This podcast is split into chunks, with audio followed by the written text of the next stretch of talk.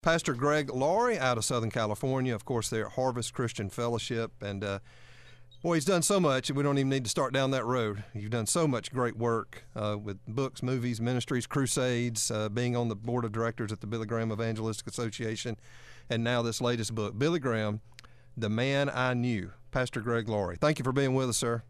Greg, good to be with you. There's not that many Gregs out there, so I'm always happy to talk to another Greg. Are you a Gregory or a Greg with two G's? It's Gregory. I'm a Gregory too, Gregory. Yes. I always tell people, yeah, some people say, is that two G's? And I say, yeah, one at the beginning, one at the end. Yeah, uh, and then some people are three G's. So uh, anyway, hey, uh, let me mention first. I know we've got some good common friends. We're here in Birmingham, Alabama. So uh, Jon and Andy Erwin. I know you've gotten close Yes. to those guys the last few years. Totally, yeah. We're we're just getting ready to start uh, shooting a film called Jesus Revolution. Yes. That's based on a book I wrote by the same title, and it's going to be a movie about the last great spiritual awakening in America. So it's going to be a feature film, and and so I'm looking forward to that. Yeah, I picked up a few years ago. I was at a, uh an old bookstore, and Mm-hmm. I picked up a Life magazine that had Oh, the yeah. uh, Explo. Is it seventy two? Yeah, on, on the front cover, and it was in cool. mint condition. And I gave it Oh, to An- nice. and I gave it to Andy. And so, Oh. uh, so may- maybe I, I'm gonna say I had a little bit of inspiration in that. Maybe. Yes, absolutely. it was really great though, and I knew I knew their father Hank. He I knew he was part of that and was there. He- so I've met him as well. He's a fantastic guy. yeah, Hank is a, a dear friend. All those guys are. So I wanted wanted to mention that because I know they think a lot of you. Uh, we don't see them as often now that they've moved to Nashville. But, well, they uh, moved to Nashville. I know it. I know. I was up there hang out recently. in California too, so don't hold that against them. I got you. they become Hollywood types now, Greg. Yeah, they they are. They are. We used to, we used to have them right here in the studio with us, and now we have to. Lucky if we can get a phone call with them. Uh, Okay, they- I'm going to talk to them about that and tell them to remember their roots. that's right. Uh, they will. They will. I'm not worried about it. Uh, well, hey, the the new book on Billy Graham. We've been talking about it all week, Greg, because uh, you know the PBS special uh, Monday night. Uh, the American Experience on Billy Graham was solid, two hours, no commercials, uh, documentary on uh, on Dr. Graham, and uh, I don't know if you got to see it or not. I did watch it. Have not seen it yet, and I'm going to watch it as soon as I'm done with this. I saw it was coming, so I'm very interested to see it. Tell me about it. What was your take on it? Yeah, they, they focused a lot on, on the politics, you know, and it being a PBS special, you would they they almost um, and I'm not going to say it was it was just horrible, okay? It, it's not. There, there there's some fairness in there, but they sort of made uh, Dr. Graham out to be very uh, uh, very drawn to, to power, very drawn to popularity, uh, to attention. Uh, almost in an unhealthy way, you know what I mean? Like he liked this. It was. They said it was almost like a drug to him at one point. Um, Yeah, how can you read a person's motive? Look, I spent a lot of time with Billy Graham. That's why it's called Billy Graham, the man I knew. Uh, I was with him around large crowds. I was with him around regular people, and actually, that is so not an accurate representation of Billy. Yes, he was a famous figure. Yes, he used media very effectively. Mm-hmm. But I think what really that's there's nothing wrong with that. That that's a great thing because he used it for the gospel, not for himself. But privately, Billy was a humble, down to earth guy, very approachable. I was with him out in public settings. I remember I was with him at a Red Lobster once, having lunch, and we're talking, and and people just started walking up to him and talking to him. And the funny thing is, he was holding a crusade in that city at the same time an atheist convention was being held. So people are coming up wearing ID for the atheist convention, excited to meet Billy Graham. He was gracious with every single person, took time for them, interrupted his meal, his food got cold. I saw him in so many settings like that. So, you know, uh, look, he he was nobody is perfect, but I'll tell you this. Billy Graham was the godliest man I ever met. And trust me when I tell you, Greg, I would never write a book about someone if I didn't think they were the real deal. There were not two Billy Grahams. Uh, that he was the same guy in private that he was in public. Yeah, well, that's what you hear from everybody, and and much Yeah. of that they made out about his early, you know, his early career, you know, in the Yeah. '50s and '60s. They focused a lot on him and and, and Nixon, um, and how maybe he, you know, got drawn into the power and got got maybe overly political. But I don't know. Well, I Um, don't think he did get overly political, Yeah. Greg. I think he always maintained neutrality. And if that was not the case, why would he then be befriended by Bill Clinton? Yeah. And why would he be befriended by LBJ and even JFK?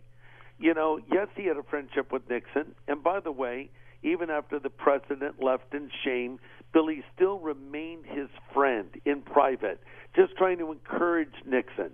Uh, Billy, you know, was shocked to hear what the real Richard Nixon was like when he heard the Watergate tapes, etc. Uh, was he taken advantage of by the president? Uh, yes, I believe he was. But but he was listen. It's not like he was drawn to power.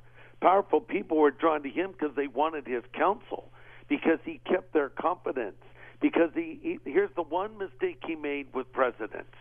When he was a young preacher, he went to the White House to meet President Truman. And he didn't know the protocol, so in the Oval Office, he put his hand on the shoulder of the president and prayed for him. And afterwards, some reporters came up and asked him what he talked with the president about, and he revealed a few details. Then the press asked him to get down with his team and get on one knee and do a you know photo op for them, which he did. And he saw it later and realized that was the wrong thing to do. And then he heard Truman was not happy. And so later, to his credit, Billy went to Truman after he was out of office and apologized to him. And Truman said to him, "Oh, someone should have briefed you on all those things. It's fine." So yeah, a misstep, but give me a break. Yeah. Uh, you know, even President Obama flew to Montreat, North Carolina, to meet with Billy. Drawn to power, power was drawn to him. Yeah, and they, they did after Nixon. They sort of uh, blew over the rest of it. I, they talked a little bit about LBJ, but then they might have shown a, a picture of him with Reagan, and then they just sort of, you know, passed over the rest of it. It was almost like after Nixon, uh, that was kind of it. Um, and then next Well, thing you not know, true because he he continued on. He he had a very close relationship with Reagan. Yeah. George H. W. Bush. Uh, George W. Bush said that Billy played a key role in him coming to Christ. Yep. He was close to the Clintons, very close to Bill Clinton.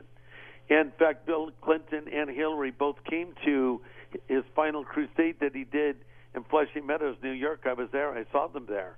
So I mean, he he actually was involved. He would don't forget that after 9/11, he went to the Washington Cathedral at the request of President George W. Bush and gave a, a message to comfort America.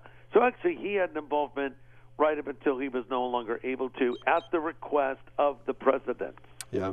Well, you say you wrote this book um, to introduce Billy Graham to a younger generation that maybe either just know the name and they certainly don't remember him being relevant because the last Yeah. 10, 15 years of his life, he was, you know, was pretty low key uh, with his age. My goodness, he was 99 when he passed away. Uh, That's right. Why, why, why you think it's uh, so important for people to know about Billy Graham?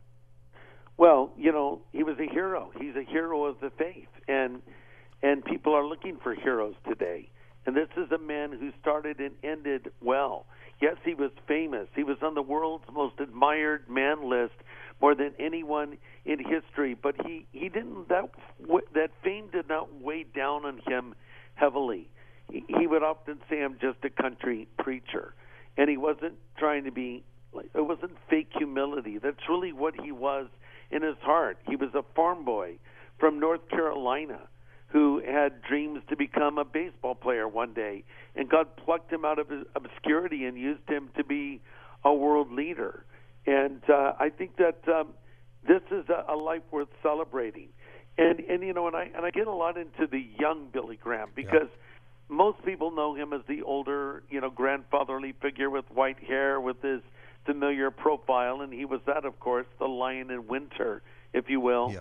But he was a young, aggressive, very energetic risk taker in his youth, and he tried things no one tried. In fact, Billy Graham was the king of all media long before Howard Stern claimed the title. Billy was an innovator in radio, in television, and even had a had a movie studio at Sure one did, point yeah. producing Christian films. So this is a guy that was, and he embraced the internet when it came out, satellite technology and the rest. He was always willing to try new things, take risks, and and be there as you know, uh, I, I think a north star for our nation in many ways. He just was a man that we knew if he was in the Oval Office, regardless of what president he was talking to, would give them godly advice. But he was a man one on one with just regular folks who always had time for them and cared about them. Yeah, well, I think it's important that the younger generation know uh, about Billy Graham. I've taken yeah. my family, my children. We've we've visited the Billy Graham Library and Museum right. in uh, in Charlotte, and I know you've been there, and uh, yeah. it tells the story, and it made an impact on them, you know, and uh, yeah. and and so we should do that. And and folks here in, in Alabama, we've uh, certainly got uh, much easier access to Charlotte than many people around the country. It's a great trip uh, to drive over through Atlanta to Charlotte and go see the Billy Graham Library.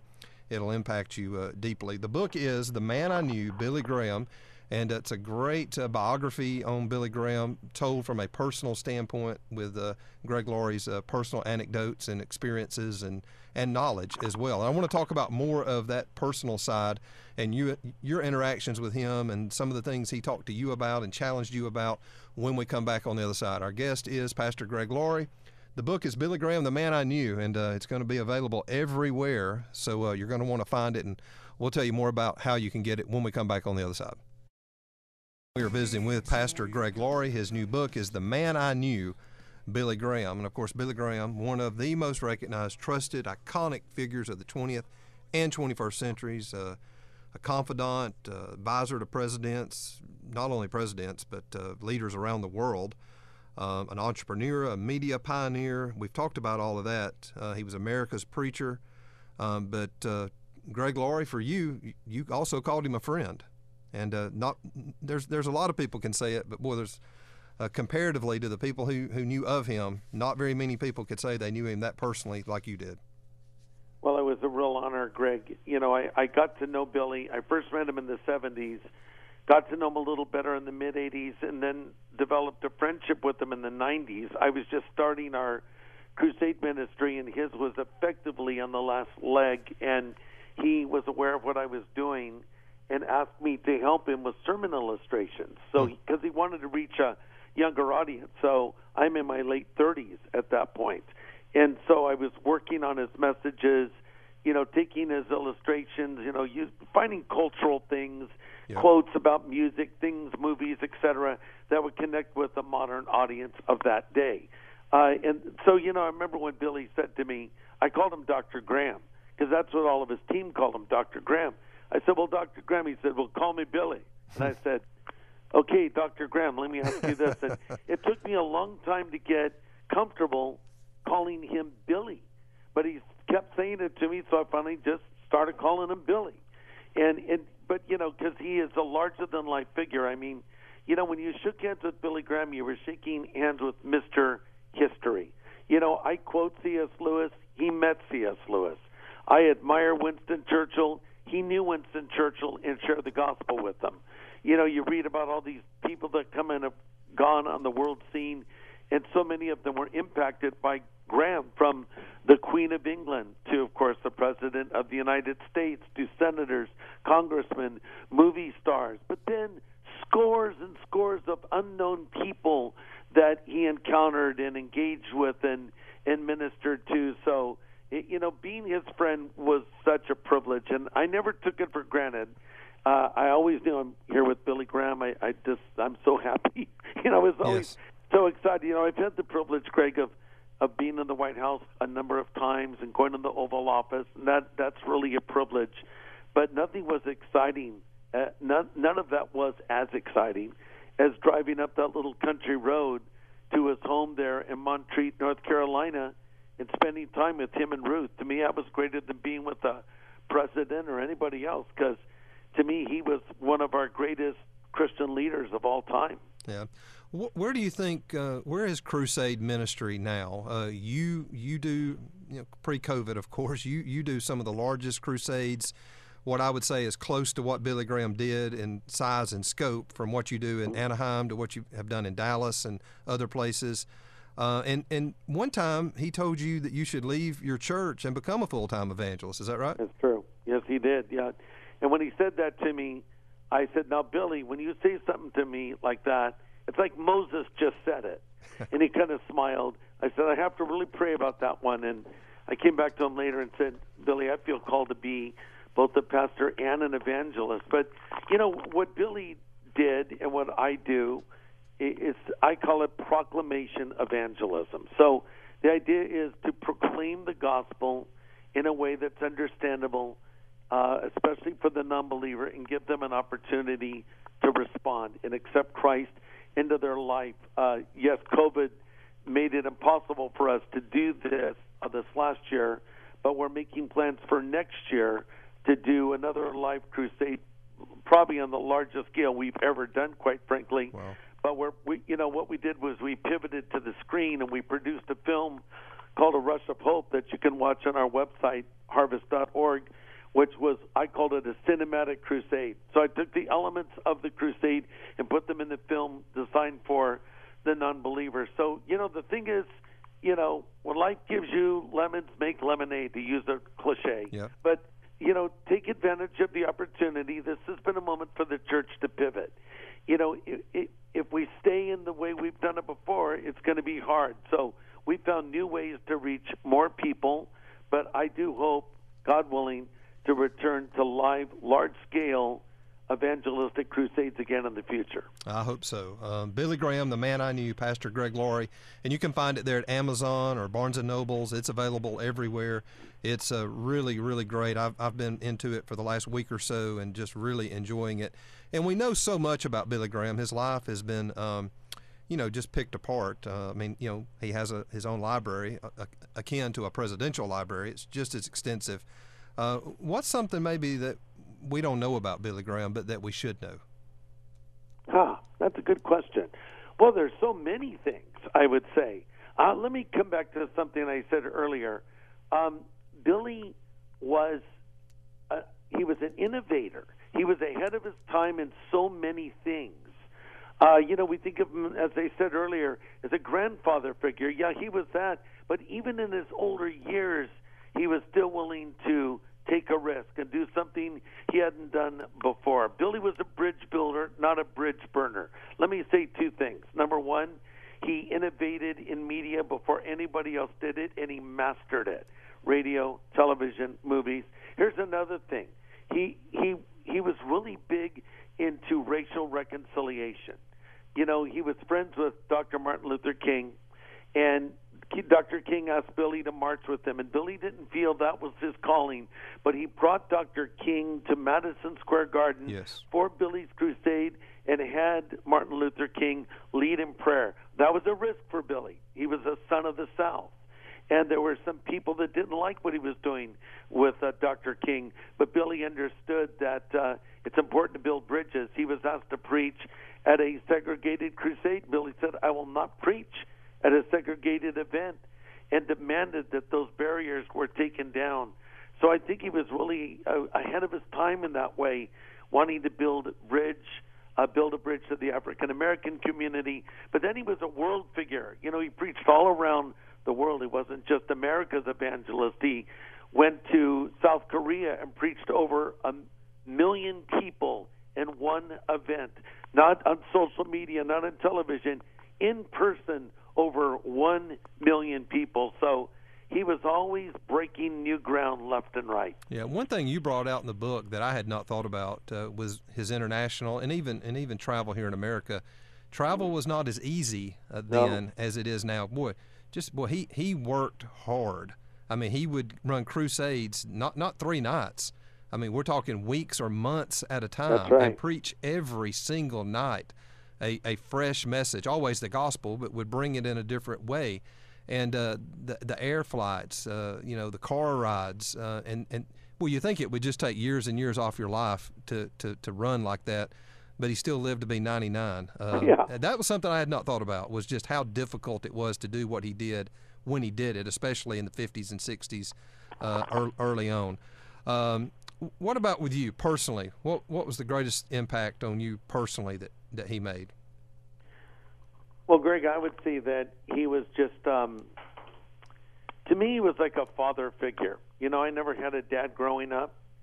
And uh, so to spend time with him, he was sort of like the father you wished you had had. And and I never tried to become like his weird adopted son or anything like yeah. that, but but I sung him in a fatherly way. and and he was so. Billy was not judgmental. He was very loving. He, you know, and he was. Um, I think that's why people were drawn to him because they saw this openness of heart and a, and a concern and a desire to help bring them to Christ. He, and when you sat down with Billy, he didn't talk about himself. In fact, it was hard to get him to talk about himself. Uh, he liked to talk to the person he was with. He would ask about you. He would want to know about you, and, and he was and he was very interested in whatever you told him. He'd remember, and then he might retell that to somebody else what he had heard you or somebody else say. And to, to when you were around Billy, he would treat the other person as the more important person, not not himself. And and you know you can't fake that. I mean, maybe you can fake it once or twice, but when when you've been around a guy as long as I was around him for over two decades and saw him in every kind of setting imaginable, from the boardroom to public events to restaurants to just walking around, hanging out at his house. He always was that guy. And as he would often say, I'm just a country preacher. And that wasn't fake humility. That's actually who he was. Yeah, Billy Graham, the man I knew, with Pastor Greg Laurie. And uh, now, Greg, you you've got uh, a friend in Montgomery area that's uh, doing some work. Yes, I sure do. His name is Jason Powell, and you know, you want to talk about an evangelist. Billy was an evangelist, but Jason is one of the most effective evangelists I know. And he's doing a church plant in Montgomery, Alabama, yeah. your state, called Jesus City Church. He, he he has a piece of property there that they're renting, and in huge letters on the windows that says, "There's a God in heaven who loves you." So if you're anyone anywhere near Montgomery, Alabama, check out Jesus City Church with my friend Jason Powell. Well, Greg, if you'll uh, if you'll if you'll point him our direction, we'll we'll get him here on the show and, and, get to know him a little bit. That would be great. I'll do it. Thank you so yeah. much, Greg. Pastor Greg Laurie, always a pleasure. People get the book. It's Billy Graham, the man I knew. I, I've read several several biographies on Billy Graham and watched everything that's. Uh, you know all the documentaries that have been put out, and uh, I have enjoyed this one as much as any uh, because of the personal touches you're able to put in it. And uh, and I've I've read Franklin's book. Uh, you know, I've read them all, and this is right there with it. Thank you, sir. We're right up against the break, but it's so great to visit with you, and we'll look forward to doing it again. My pleasure. God bless, Craig. God bless you.